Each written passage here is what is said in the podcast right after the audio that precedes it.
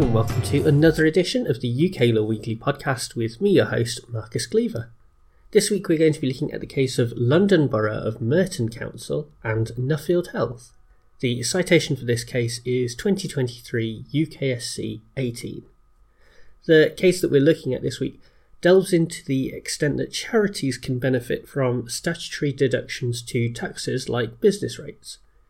You may have heard of the respondents to these proceedings, Nuffield Health, as they are a registered charity in the UK who describe their purpose as, quote, to advance, promote, and maintain health and healthcare of all descriptions, and to prevent, relieve, and cure sickness and ill health of any kind, all for the public benefit. End quote.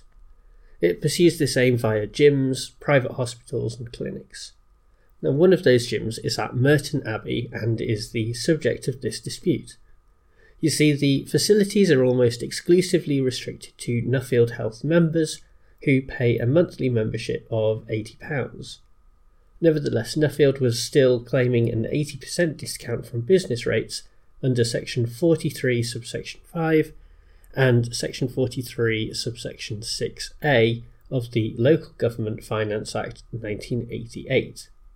This provides for a mandatory relief of 80%, where, quote, the ratepayer is a charity or trustees for a charity, end quote, and the premises are, quote, wholly or mainly used for charitable purposes. Merton Council argued that the high membership fees excluded persons of modest means from the facilities, and so the gym was not used for charitable purposes because there was no public benefit. That argument failed in both the High Court and the Court of Appeal, so the Council appealed to the Supreme Court, which is where we pick things up. The justices split the general inquiry into two conditions that need to be satisfied in order for the statutory requirement to be fulfilled. Firstly, the ratepayer must be a charity or trustees for a charity. This will often be easily satisfied because a charity will be registered under the Charities Act 2011. However, even if it is not registered, the local authority should still examine whether the ratepayer meets the test for charitable status by asking whether the public benefit test is satisfied. In these proceedings, Nuffield Health is a registered charity, and even if the gym does not satisfy the public benefit test, Nuffield's purposes are charitable in all the places where they are carried on. The second condition is that the premises are used wholly or mainly for the charitable purpose. Thus, whereas the first limb is an examination of charity law, the second is a question of fact that requires the Council to look at how the premises are, in fact, being used. The Supreme Court held that Nuffield had met this requirement because the gym helps fulfil the charitable purpose by promoting health through exercise. To quote the lead judgment from Lord Briggs and Lord Sales, Nuffield Health fulfils its charitable purpose at Merton, quote, only for those who are not of limited means. In short, and putting it broadly, for the rich, but not for the poor. But the rich are as much a part of the section of the public benefited by Nuffield Health's charitable activities as are the poor. If you have been listening to this and find this decision to be as bizarre as I have, then I promise you that we are not alone.